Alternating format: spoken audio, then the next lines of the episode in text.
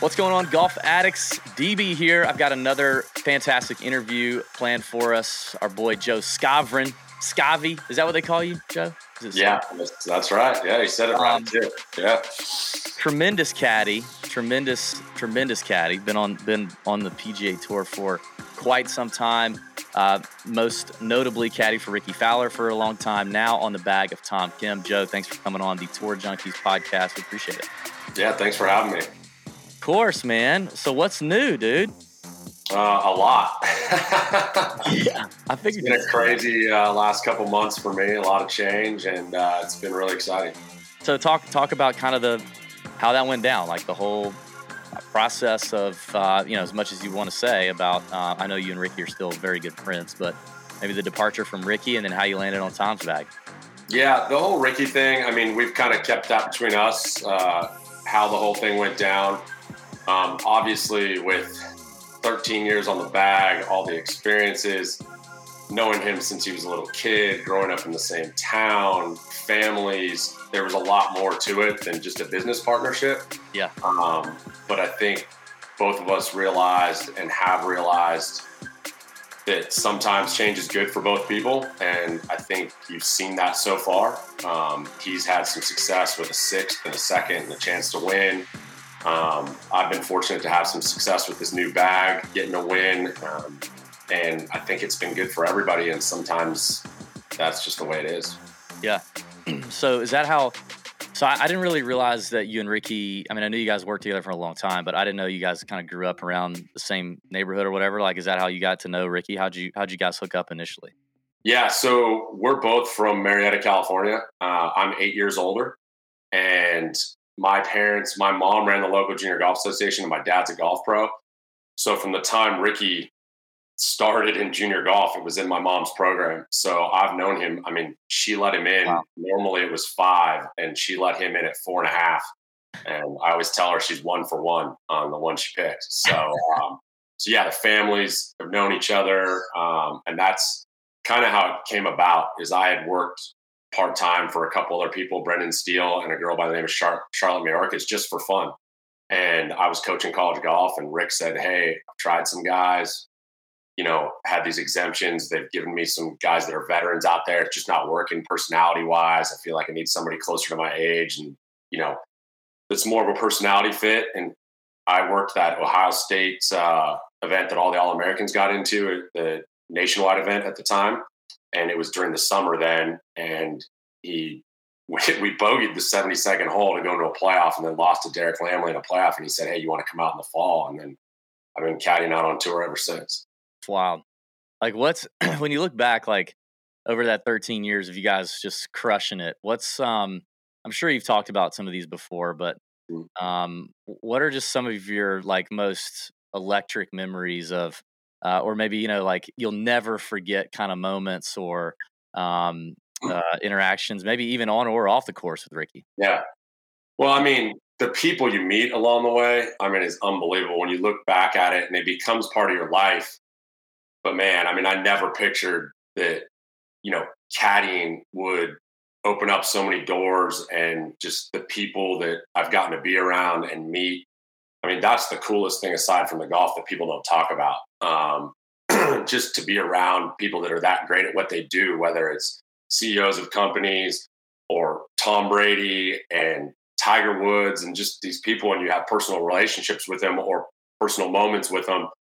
It's very cool and just something that you know you kind of dream about, right? And then it becomes part of your life.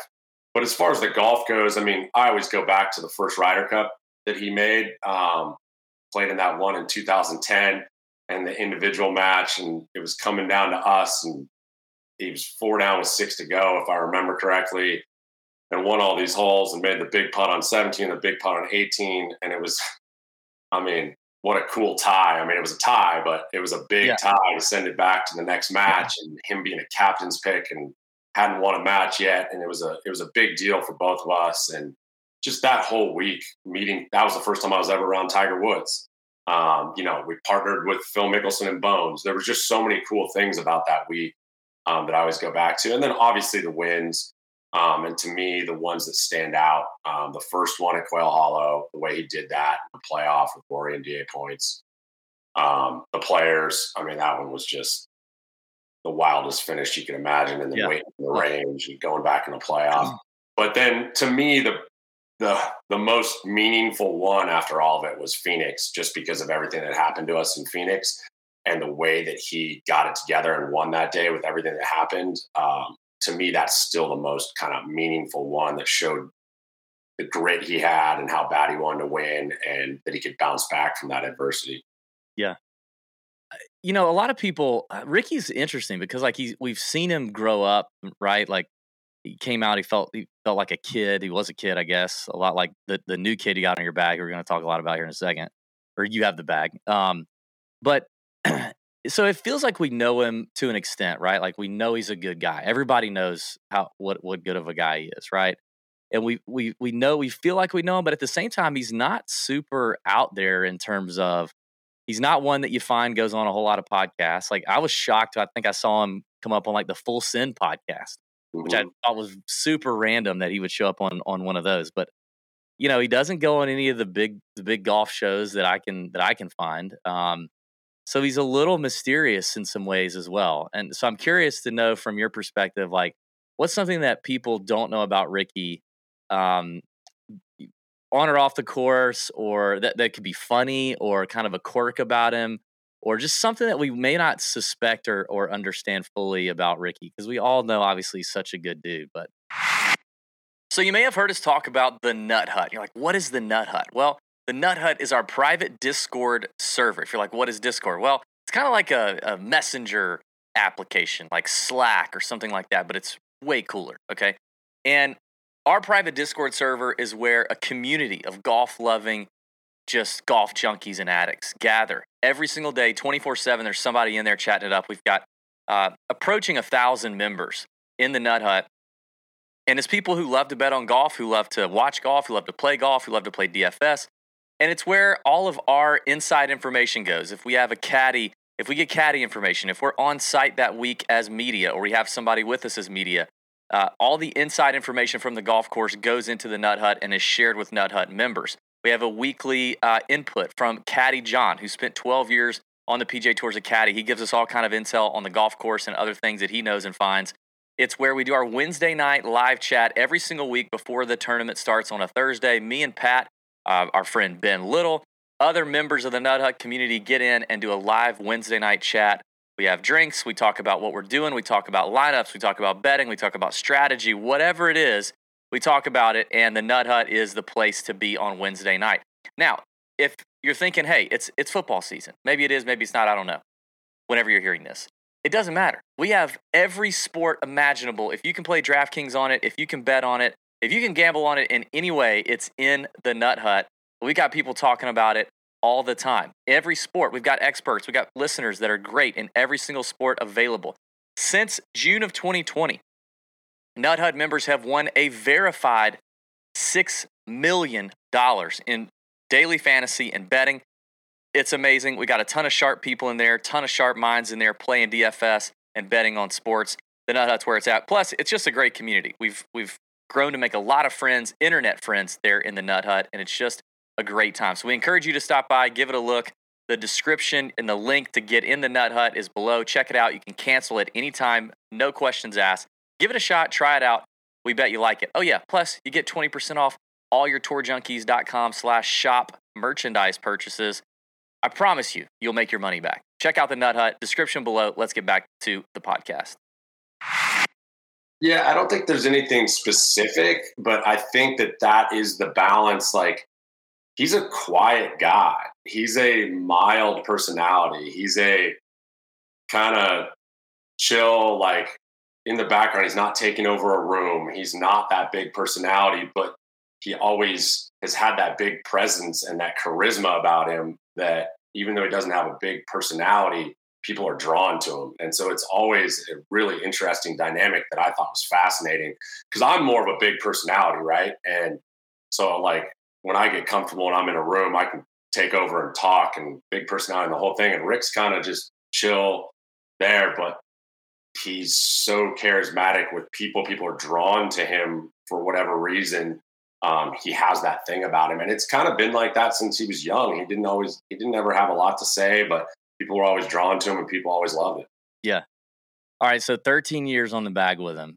On the course, I'm sure you guys had moments where there was tension or you know Yeah. you you screwed up or Yeah. or you told him to do something he didn't do it and he screwed up like Yeah. w- when you look back over 13 years like what's one of those moments where you're like god dang like that was the moment where that was like the where the tension was the thickest or we just kind of got into it on something what what what, what happened Yeah, I mean, we definitely had some moments out there. You're going to, right? I tell people that all the time. You know, guys get all bent out of shape, you know, about a caddy player getting into it. It's just like somebody on the sidelines in an NFL game. It's a little bit different, right? The emotions aren't running as high, but you still like there's moments where the emotions are running pretty high, or you're out there every day with each other and you're gonna get frustrated with each other. And sometimes it's the caddy's fault, you know, and sometimes it's the player's fault, and sometimes it's just what happens. And we definitely have had some moments. I remember we had one in Boston that I won't get into the specifics, but you know, and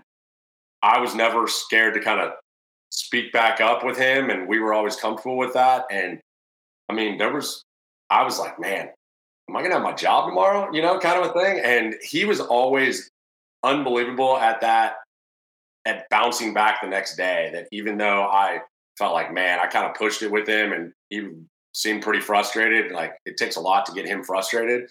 Um, he would bounce back from it, and the next day it was like nothing happened. And so that was what was great about our relationship was that that was always kind of the way it went. And then obviously the last three years there was just there wasn't really moments like that, but there was a lot of frustration on both sides. We were both trying to figure it out. I was trying to help him, and he's trying to play better golf. And you both kind of feel helpless at some point that we're not turning it around, and we're trying to figure out every way we can to turn it around, and that can get frustrating.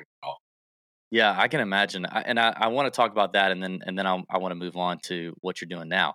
Yeah. with with Rickie's kind of struggles in the last few Yeah. years with the swing changes and all that, like, and now he's now he's he's gone back to Butch Harmon.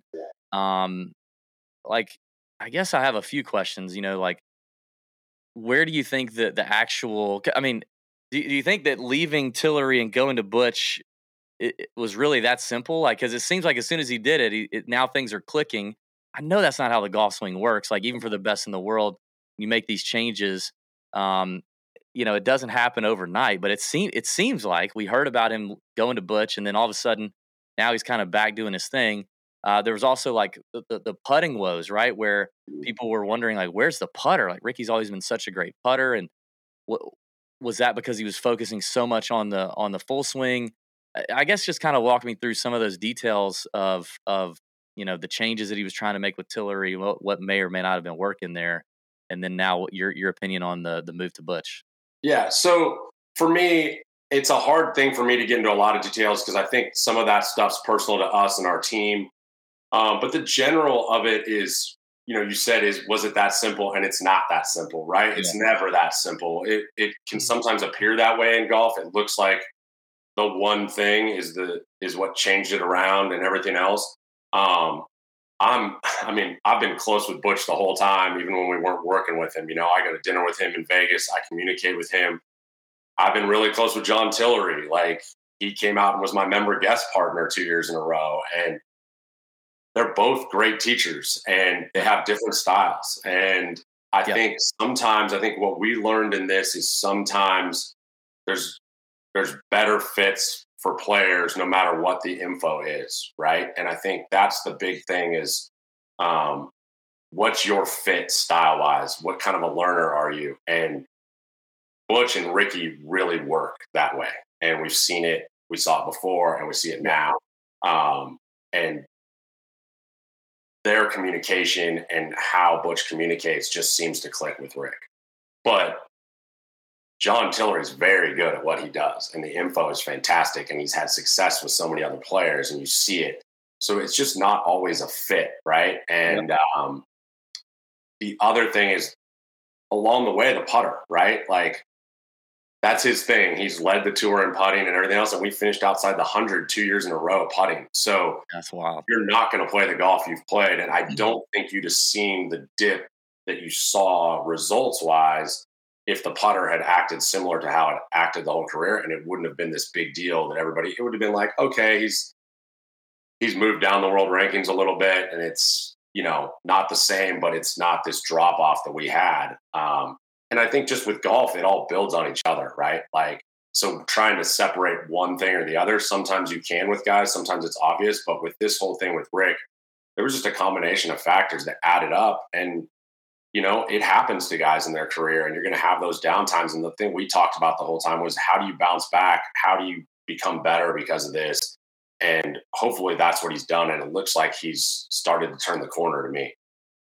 Does he still hover the putter? He's gone on and off with that. So I don't know exactly what he's doing right now. I mean, he's definitely changed his setup a bit, bit with the putter. We played with him at CJ Cup, and I watched him uh, in Japan a bit. And you know, he's gone wider with his stance, a little lower with his hands, gone to a different putter. And sometimes you just need to do that to yeah, yeah. change things up, right? And we tried to change things up along the way. We tried different putters. You know, we were trying different things, and but also trying to stick to what he does because he's been so good. You don't want to get too far away from that, but sometimes yeah. in golf you just kind of got to shake things up and i think that's what he's done you know this offseason you know the change with me the change with butch change in the um, clubs you know he went to a different style iron the change in the putting stance it's just hey sometimes you got to just rock the boat and kind of get things moving the right direction i started hovering the putter myself six years ago because of yeah. Ricky Miller. i still yeah. do i love yeah. it yeah, just... no, it's great. I mean, his, his reasoning for doing it and everything else, like it made a ton of sense. And I mean, when he's rolling it, oh, there's yeah. no one that rolls it better when yeah. he's rolling it. So, what um, uh, how how close how close do you think? Like you just saw him at the CJ Cup. How mm-hmm. close do you think he is to winning it again? Winning anything? Well, I mean, he showed in Japan how close he was, right? I mean, he had a putt to take a four shot lead on Saturday. So, um, it's pretty obvious that right he's right there, right? And and even during the struggles, I mean, he almost won CJ Cup last year. I mean, if he putted decent at CJ Cup last year, you know, he probably wins. Um, and Rory had a great putting week and kind of took it over on Sunday, but we were in that final group. We had a chance. He was great tee to green that week. Um, he had a chance there. So when he pops off and plays his best golf, like he can win, you know, yeah. especially when that putter gets going. All right. Thanks for answering all the all the Rickie yeah. questions there, Joe. Yeah. Now, you have landed on just po- possibly a gold mine of a bag, and for sure an electric human being in Tom Kim. Mm-hmm. You know, our, our show, the Tour Junkies, is notorious for um, having a a deep affinity and affection for one Siwoo Kim. Yeah, and we love we love our South Korean uh, uh our South Korean prince is what we call him and it appears that it appears that Tom, it appears that Tom could be uh, could be as electric, and um, I'm very interested in learning about him. I'm interested in learning about how you know. Let's just start with how you how you landed on that bag. Yeah, I mean, I was I was at home for a few weeks, and I got a few calls along the way, and um, I've known Tom's agent for quite a while, and Tom and his agent reached out to me and we kind of, I took my time with the decision and waited on it, kind of did my homework, did the whole thing. I didn't know Tom, you know, I knew he had just won Wyndham and I knew I had heard all this stuff about him, but I didn't know so him. What does that homework look like? Like what's your, what's your homework? you Back to the show in just a second, but I got to remind you guys, if you're, if you're not subscribed to the heavy petting or the chalk bomb email, what are you doing with your life? If you're playing DFS, if you're betting on golf, if you're playing one and done, doing anything with professional golf, DraftKings, whatever, you got to have the heavy petting and the chalk bomb emails delivered straight to your inbox. Every single week, there's a PGA Tour event, 40 something weeks a year. On Tuesday, you're going to get the heavy petting email with the 10 key facts, stats you need to know, information on the golf course, our, our weekly round one favorite prize picks play, and more. Then on Wednesday, you're going to get our final weather thoughts. Is there a wave advantage? Is there not? You're going to get three head to head matchups and analysis. Now, if you may say, I don't bet head to heads, well, guess what? It doesn't matter because the head to head matchups tell us a lot about DFS, about pivots, about possible ownership leverage, about being for or against a guy. It's good analysis even for DFS. And of course, the chalk bomb is the boldest piece of content in the DFS streets, a name you should consider fading, and the following reasons. It's a hot piece of content and it's all free. So you can sign up for both of those emails with the one link in the description of this podcast. It's free, gets delivered to your inbox every Tuesday and Wednesday. You will not regret it. It's one of our best pieces of content every single week. Subscribe now. Let's get back to the show. For me, I mean, I'm kind of a stat junkie, so I went through the stats. Okay. Um, called some people I knew that knew him. Um, so you know, fortunately, with how long I've been around golf and everything else, I kind of have some buddies that play different tours and everything else. And um, and I mean, everyone raved about him. And so, and then I had a couple conversations with him and was so impressed with his maturity level and his goals and just how he communicated. And some of the stuff he said to me really was like, all right, man, you know. And so we uh, we decided to do a little bit of a trial, and then you know the first first week went so well. I think we kind of both knew there wasn't going to be much of a trial. This was this was going to work, and then top it off with the win the first time we were in an individual event, and him making no bogeys, and it's just kind of taken off since. And um, I mean, it's been nothing but fun. So that was the Shriners. What what event did you start with him? Uh, President's Cup. oh, the President's Cup was the first week. I was about to get first into week. That. that was first week. Yeah. That, that that seems like a strange event to be like your first week on the bag, right? Yeah, I mean, I thought it was an interesting pick, but it, it shows you how smart he is and how much he thinks about things and his maturity level. Because he thought it was a great first week to start, and um, I was like, man, you know, that's a it's a high level week to start and throw into a team room and everything else. Yeah, it was fantastic, and uh, we kind of hit hit it off right off the bat. I went down to Dallas for a couple days and got some work in with him and Cam McCormick and got to meet him and his family and spend some time at dinner with him and get to know him a little bit. And we were comfortable right off the bat. I mean, there's obviously going to be some adjustments and you're asking some questions after the round and making sure, you know, hey, do you like it this way, that way? You want to communicate like this? How about this? And we kind of worked through that that whole week in those pressure situations and it was great. What? So you're probably, what are you, like 20 years older than him? Yeah, I'm, uh, I'm 21 years older. So I turned 42 before he turns 21. Did you meet his parents? I have met his parents. Yes. Were they like like very nice people? Anything funny come out of that? Or are they like, hey, listen, can you make sure you know Tom goes to bed before the streetlights are on? like, no, no, they've been great. Um, they've been fantastic. Um, agent's been fantastic. He's got a great team around him. He's been very diligent about how he's gone about that process and who he's put around him. Um, I've really enjoyed our time with Cam McCormick. Um, I've been around Cam with, you know, him being with Jordan and yeah. Berger and some of these other guys, but I'd never actually, you know, seen him work. And um, he's been very impressive, and it's been fun to be around him. And just the whole thing has been, uh, you know, I can't say enough about it. It's it's been a lot of fun. So I asked this on just about with just about everybody, but like speaking of the the President's Cup, you know the the, the South Koreans really took over and and were were quite entertaining to watch, uh, even in defeat. But um, you know, we we always like to ask people who especially have been around the tour for a while, uh, any Siwoo Kim stories, just any, anything, because everybody's got yeah a Siwoo Kim one liner that he delivered at some yep. point or something funny he said. We've we've collected a nice a, a nice uh, a nice array of those. I, I, would love to hear from you if you've had any good Siwoo Kim interactions or maybe one from the yeah. press. So first of all, I, am with you. I'm a big Siwoo Kim fan. Hmm. Um, I have been uh, buddies with uh, Branish, and yeah. so you know, um, have heard his stories. Been around Siwoo a bit and gotten to see him.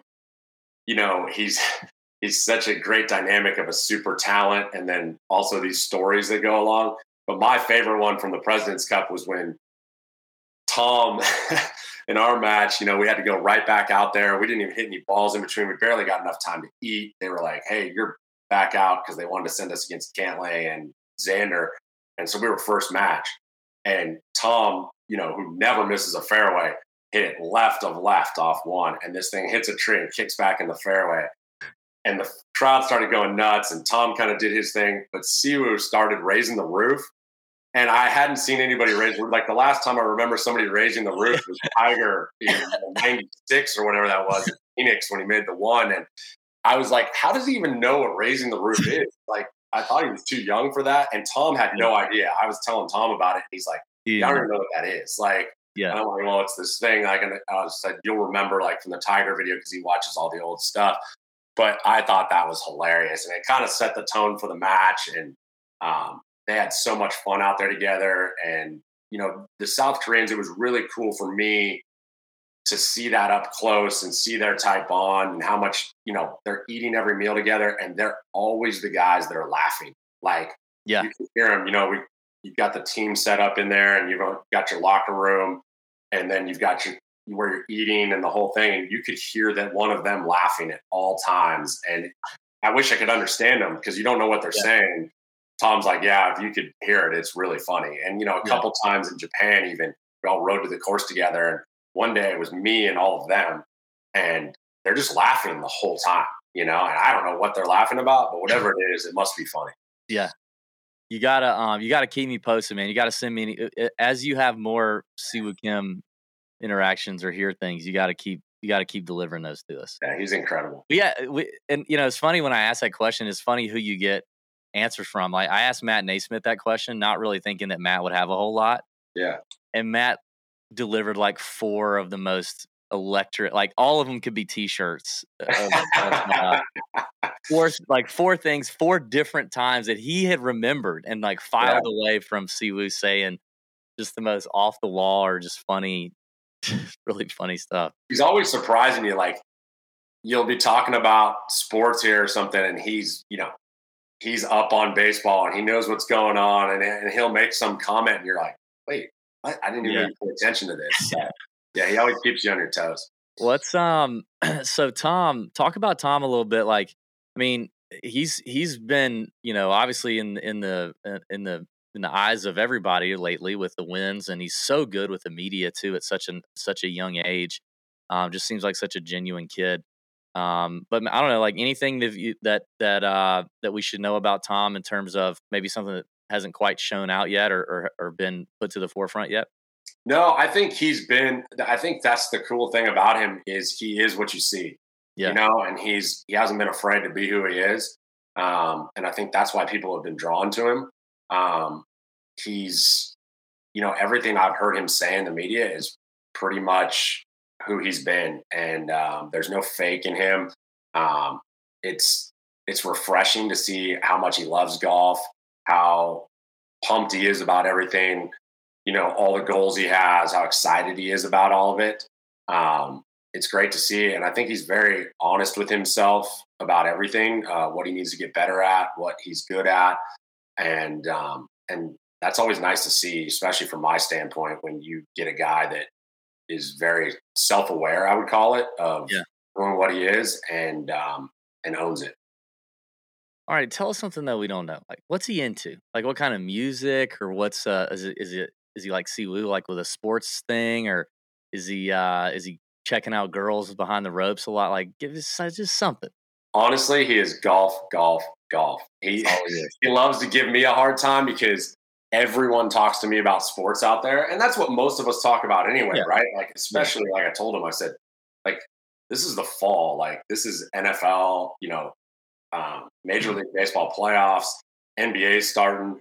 Um, he does have some interest in NBA, so that'll be good. We can talk a little bit about that. But he gives me such a hard time about how much I talk about the Chargers and then the Padres going on that run, and me wearing a Padres hat the whole time, and you know everybody talking to me about the games. He's like, "Really? Again? Are we doing this again, Joe? Like, can you please stop talking about this?" And I'm like, "What else are we going to talk about, bud? Like, this is what yeah. we talk about, you know?" So um, he is golf, golf, golf, and um, you know he's 20 years old, and yeah, he just loves it. Does he have a girlfriend? Uh, not that I know of. Okay. You got to keep him away from the girls. You know that. Yeah. keep those girls away right? for a few years, just a few more years. Um, so uh, you, you being the stats junkie, I love that because obviously, I mean, you know, the the majority of our content is based around handicapping golf from a betting yes. and DraftKings yes. DFS perspective. That's what we've done since 2015. And so we're we're very much into the stats and the data, and we run mm-hmm. models and we we we do all these things, right? so I, I, love getting kind of a stats junkie on. Um, and there's a couple caddies on the PGA Tour that I communicate with regularly on their players' stats, and Yeah. um, and it's interesting to talk through that. I, I think it was the fried egg. It was somebody on the fried egg. I don't know his name, but he's a stats guy who just did an article and he kind of talked about Tom Kim and he talked about his distance, Mhm. the, the distance thing. Mhm. And he was making some comparisons to other elite players right now, young players, and and saying that eh, you know his his projection is Tom's gonna Tom's gonna have issues when we come to major championship golf courses, when we come to some of the big boy golf courses on the PGA Tour. Um, if he if he doesn't gain, if he doesn't add distance, as that seems to be the, the name of the game. What have you observed so far? Like, does he have an extra gear that you've seen him tap into? Is he is he chasing distance at any point? Do you feel like that's kind of um, you know that that statement from the guy at Fried Egg could be erroneous in any way? Like, what's your take as a stats guy there? Yeah. So, I mean, it's always hard, especially with us, like just starting, like what he's comfortable with me sharing and, and what he's not. I. Um, but I will say that it's pretty obvious when you look at the speed he plays at that people would pull that as an issue. Um, it's been talked about in our group, um, and I will tell you that he has another gear, and he has shown me. I, I didn't believe it at first, and he can get it up there when he wants to. Um, and he's kind of chosen to play at that speed, I'll say. And I don't think it's going to be an issue going forward. Now, is he going to be a guy that's going to be 180 to 185 ball speed? No, he's not. Right, but can he play in a Collin Morikawa um, speed? He definitely can. So, um, and I think that will gradually increase over time. Um, Tom's very smart about how he goes about everything. Um, and I think the more he sees the big golf courses like CJ and those kind of things, um, he'll realize the value in it. And it's from what I've seen, it's not going to be a problem. What? So I mean, I mean, for right now, there doesn't seem to be much of a weakness in in his Yeah. game. Okay, but if if if you had to pick one area that you know he's working on, or he needs to work on, or or is could be the one thing, like what is it? I mean, I would say you kind of nailed the one thing that certain golf courses that it would limit him right now playing at 165. You just you have to play so good at certain venues to overcome where these guys are going to be hitting it um, that you don't have a margin for error. But other than that, I haven't really seen a weakness. There's areas obviously he's going to continue to get better, um, but there's there's not a weakness there. There's nothing that's glaring that uh, that stands out at you. There's little shots that he's going to continue to work on with Cam that as he sees major venues and he sees firm greens and things like that. And I think that'll be the whole thing is when you get on firm big boy golf courses, when you play at lower speeds, the you know, the release coming into greens. Yeah. Um, The, re- you know, the release from a five iron is different. hitting. When Yeah. he's on a soft golf course, that doesn't matter, right? Like even if he's got longer clubs in, that's not going to matter. But right now, yeah, it's going to be an advantage on certain golf courses. The guys that are at those 180 ball speeds are going to have an advantage on him. There's no doubt.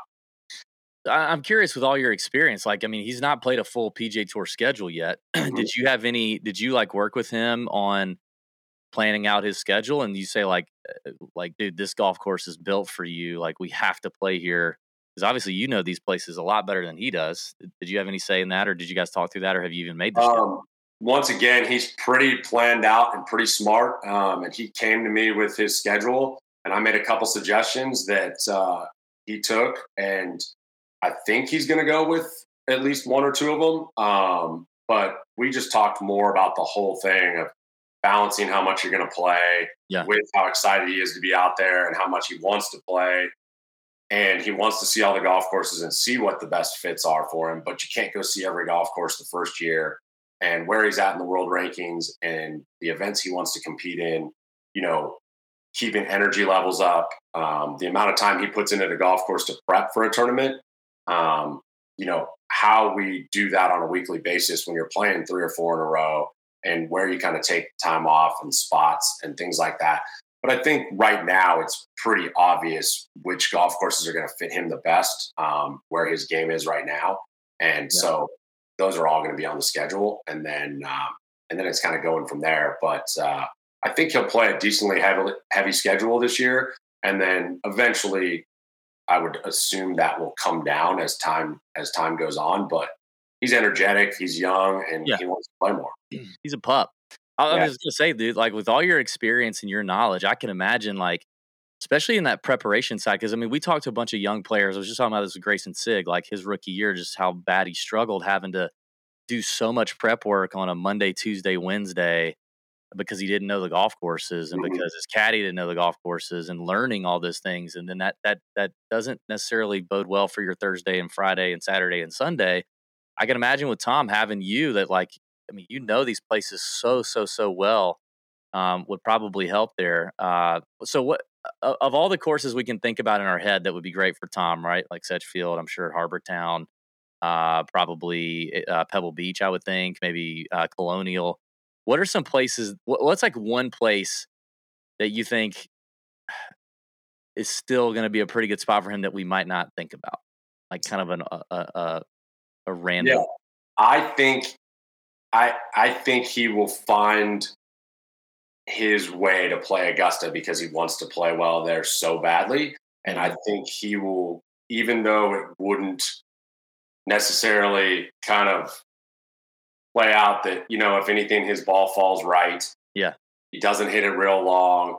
Yeah. Um, but his iron play, his ability around the greens, and I think he wants to play well there so bad that yeah, first year, who knows? We'll see. Like, but I think over time he will learn how to play well there and compete there.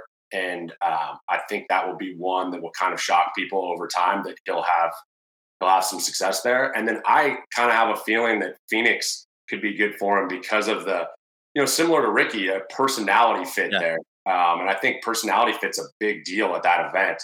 And I think um, you know similar to the President's Cup, how he fit into that environment. I think Phoenix could be a week that, even though it kind of leans towards bombers most of the time, you've seen guys like Chez Reavie have success there, and I think Tom could have some success there. That's interesting. Um, how, like why why is Phoenix like that? Like what is because you can say the same thing about like Sahith Theegala, right? Last year, Yeah. great personality to, and and so like there are definitely guys where that seems to line up. But why why does how ex, help me understand how personality fit at a golf course as wild as as as uh, a golf tournament as wild as waste management is? How does that translate to like good scores? You know what I mean? yeah, I, know it doesn't make a lot of sense. Like when Yeah. you're like going through stats or you're going through logical reason, it doesn't make a lot of sense. Other than you're kind of embracing what goes on there and not getting bothered by it. And I think you know, as soon as you get bothered by it, that's a problem. And then some guys kind of ride off that adrenaline and they love getting to that stretch of 15 through 18 and how electric it is and the whole deal. And they love 16 and they kind of ride the momentum. But other than that, there's really no explanation. I mean, I was I was actually not to name drop, but I was actually talking about this with Paul Goldschmidt last week. I was on a golf trip with him and we were talking about he said certain parks he just gets in the park and he doesn't know why, but he just everything kind of falls in place and he hits well in that park. And we were talking about golfers like how you just get to a course and every year, whatever it is, you Yeah. start playing well there. And sometimes it's not even a course fit for you, you know, Right. like and it's just and then once you've played well there once or twice, like it keeps going. Just like someplace might be a fit for you and you play bad once or twice and you kind of turn into like, well, that course doesn't fit me, you know? And I, I don't know how to explain it really, but you see it a lot at Phoenix. Yeah. So back back to your stats junkie thing. I'm I'm curious. Like, are you are you helping out uh, with some of that um, data or analysis with Tom or with Cameron McCormick, or did you do any of that with Rickie, or you just kind of do it yourself in terms of your preparation? Uh, so with Rick, I was pretty involved with it. So a lot of like, I worked a lot with Mark Broadie, and um, so Mark would kind of send me some of the stuff, and then we'd go through breakdowns. And so I kind of learned his stuff. I'm not smart enough to do it myself, so I just kind of use them like, okay, how can we get better? What can we do? Um, look at some of the things on the golf course with strategy, how to play holes. With Tom, Cam's very good with that stuff. So Cam's kind of handled that stuff, and I'll take Cam's stuff and go, okay, well, we could do this or we could do that. And then you're always trying to, as a caddy, take the stats and say, okay, this is the way to do it. But okay, from there, like, what's my player comfortable with? What's the situation? What are we doing there? And kind of combining them. Yeah. What what's and I know you haven't had a whole lot of time here with him, so the, the sample size may be limited, but uh, you know, usually with a player like Tom who hits so many fairways and especially so many greens, you could see like poor around the green data or strokes gained around the green data because there's just a small sample size. They, they barely miss, you know, they rarely miss a green. How good, you know, and then you, a lot of the South Koreans are very good around the green. Like Siwoo Kim, I think, is extremely underrated around the greens. Uh, Byung Hun An is is another one who's extremely good around the greens. How good is Tom when he when he does miss a green? He's very good. Yeah, yeah. I've been very impressed with his pitching, chipping, all those things. Um, he doesn't really have a weakness. He's always trying to learn new shots, learn how to read lies better. Um, his practice is very good between him and Cam and how they do things. Mm-hmm. I've been very impressed with. There's not a lot of mechanical practice. It's performance practice. How do we get better? You know, how do we make it more of a tournament environment? Um, statistically, coming in, it showed from the small sample size that he had that you know inside 10 feet wasn't a strength and 15 to 25 feet was but what i've seen so far he's putted it very good inside 10 feet. He made a ton of big ones at the president's cup. Yeah. He obviously didn't make a bogey in um, vegas. So we've seen that uh, he puts it very well too. I mean his putting stroke is solid. He puts a ton of work in on it. He combines the practice of mechanical block practice and then random, you know, performance practice. Um, so yeah, around the greens, uh, I mean, he's very good. I'm curious, you being the the the, the stats nerd too. Like we get deep in the weeds sometimes, and I think sometimes too much into like different green surfaces, right? And do yeah. do guys how much better are they on Bermuda versus POA versus bent? Um, eh, you know, and and is there really is, is that is is that just more noise? You know, does the um, you know, do, do, do bad putters do better on bent because what you see is what you're going to get more than likely. They get put a, you know, or do they do worse because they don't they don't normally put a good roll on it? Like all of those things, right, go into or is POA because it's so, you know, it's kind of random at times or it gets bumpy and all of those things. Like, do you dive into some of that stuff too? Like for your own player, did you do it for rickie or how do you how do you approach some of the different putting surfaces and stuff? Yeah, with that, I don't get that deep into it. Um, I think more observation than anything. You know, if you start seeing a pattern emerge, you know, where all the POA golf courses you go to, you're not putting as well and those stats go down and you're not getting results, then yeah, maybe there's something there. Or if you're getting better results on Bermuda, then yeah, there might be something there. But, you know, with Tom, we're so early on. I haven't you know, we haven't yeah. seen enough surfaces or had enough yeah. tournaments on all of them to see any patterns. But to your point, I think POA is one that stands out. And you look at the guys, there's certain guys that they have success at Pebble, at Torrey because they putt POA well. And Tiger, Phil, and Brandt Snedeker come to mind.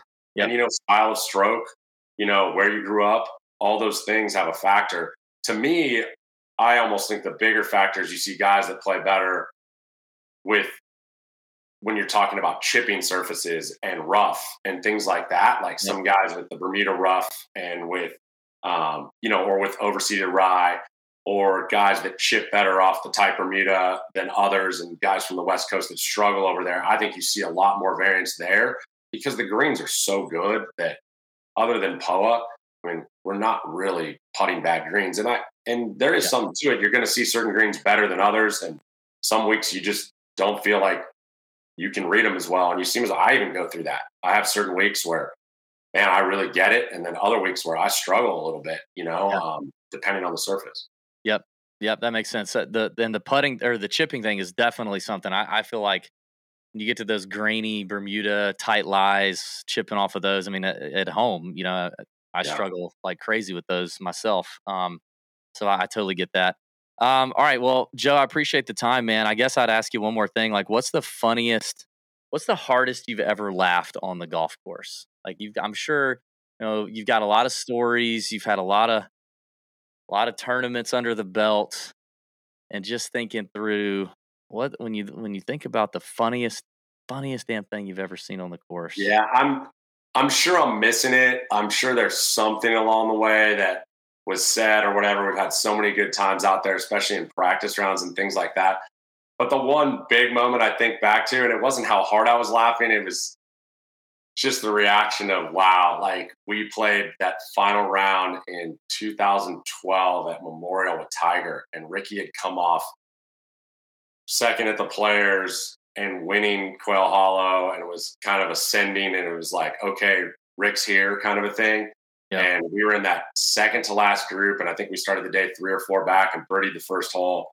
And then we just had a disaster and got ourselves out of it. And Tiger, when he hit it over the green, no one could hit it on the green on 16. That was when that green was pretty new and was playing downwind and he couldn't keep it on the green. And he hit it over that green and he had this shot that you're just hoping to get up and down, most guys, you know. And right when he hit it, I'm like, man, that's good. And then when it went in, it was like, of course it went in. And I mean, we were just chuckling to ourselves, like, of course it went in. It's Tiger Woods, right? And the place is going nuts. And Sabatini's back there dealing with the whole thing. And Tiger's doing his fist pumps, getting the crowd riled up. And I just kind of shook my head and was laughing. It's, I mean, it was just like a, of course he did, you know. Totally. Yeah, that's yeah. that's that's Tiger kind of moment for sure. Yeah. Yeah. Um, listen, man, we appreciate it. We're looking forward to watching you and Tom work. I would think Sony or Waialae might be a good spot for him too. Huh? Yeah, I think it will be. I haven't been there. I haven't been there since Rickie's rookie year. So we were two rounds and out and haven't been back since. Um, so looking forward to getting back there and yeah. um, seeing what it's like. And I, I, really feel like it could be a good fit for him. And then, um, you know, come back and La Quinta and can hardly wait to see him play La Quinta Country Club. I told him we might be on 59 watch at some point that day. Oh, sick. Yeah. Love it. Well, unfortunately, all the all the the sports books have figured out Tom's good, so we're not all the value's gone, but we'll still. um, thanks, Joe. We appreciate it. This was uh, this was good. We appreciate your time. All right, thanks for having me. I appreciate it.